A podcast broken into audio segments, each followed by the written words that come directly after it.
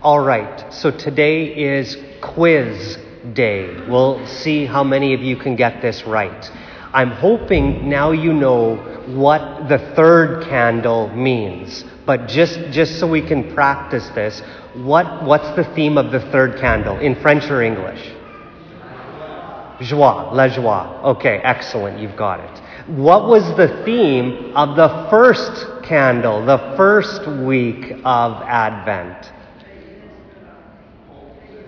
Hope. But faith was the second week. So you get half points if you said faith, and full points if you said uh, hope. And so we talked about how hope then is what we have as Christians. It gets, gets rid of all our fears and worries. And then the second week, when we talked about faith, we talked about how faith is not just believing in God, but it's having the courage to do something about it. And yes, it does sometimes take courage to wake up in the morning and come to church.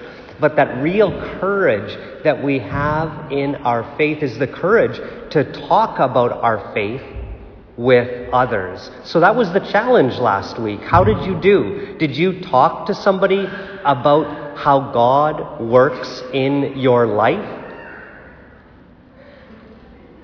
You get 300 points if you did. And if you didn't, you're minus 100. Sorry, that I don't make the rules. I just follow them. Actually, I do make the rules. The third Sunday then is joy. And the reason it's joy is because it builds off the first two Sundays. If we don't have that hope, that trust that God is taking care of us, if we don't have that courage in our faith, we'll never have joy in our life. So, what is joy then?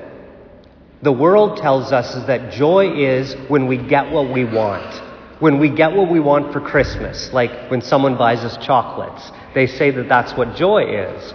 Well, that joy doesn't last a very long time. When you finish your chocolates, then you start feeling sick and you have regret, right? Because you ate the whole box when you were only supposed to eat one, right? And so the joy that the world gives does not last.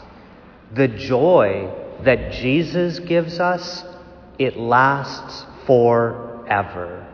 And so gifts are good. We're happy to give them and to receive them, but they don't last.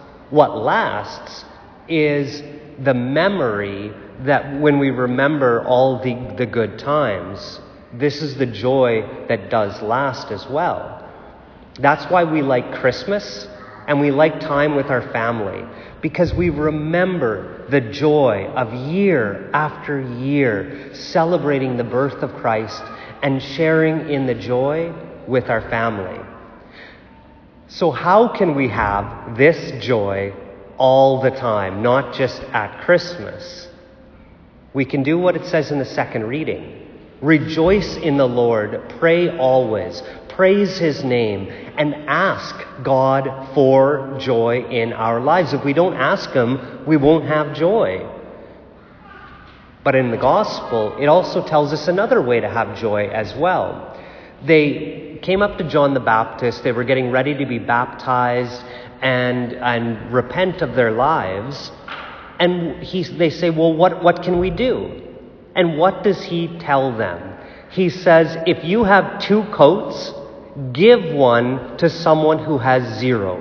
And if you have food, do likewise. It's a pretty clear message that he's trying to tell us. He says Christmas then is about not just giving to those who already have lots, but giving to those who don't. And that's difficult. I was talking to somebody just this past week about this gospel, and they said, Well, if I told somebody that I was going to give one of my coats to somebody who had no coats at all, they would call me crazy. And they should, because as Christians, we're supposed to be different. We're supposed to be crazy. The world knows that true joy comes from giving. And that's why, even when you watch all these Christmas movies, uh, like the Christmas Carol, Charles Dickens, the Scrooge character, he's not happy. He's a, that's where the, it comes from Scrooge, right? He's not happy until he learns the true meaning of Christmas is to give to others. So, do we have hope that God and trust that God will take care of us, uh, even when we give? The irony then of Christian joy is the more we give away to others, the more actually we have. The more joy we'll have, the more uh, everything we'll have. Okay, so the challenge for this week, and this challenge is worth 400 points. So um, be diligent. Tell someone this week about the joy that God gives you at church. And if you don't get joy at church, don't tell them that. Just leave that part out. Just t- about the joy that Gives you in your life because you pray, because you believe in Him. Tell someone about that joy and then invite them to church at Christmas to experience the same joy that you experience.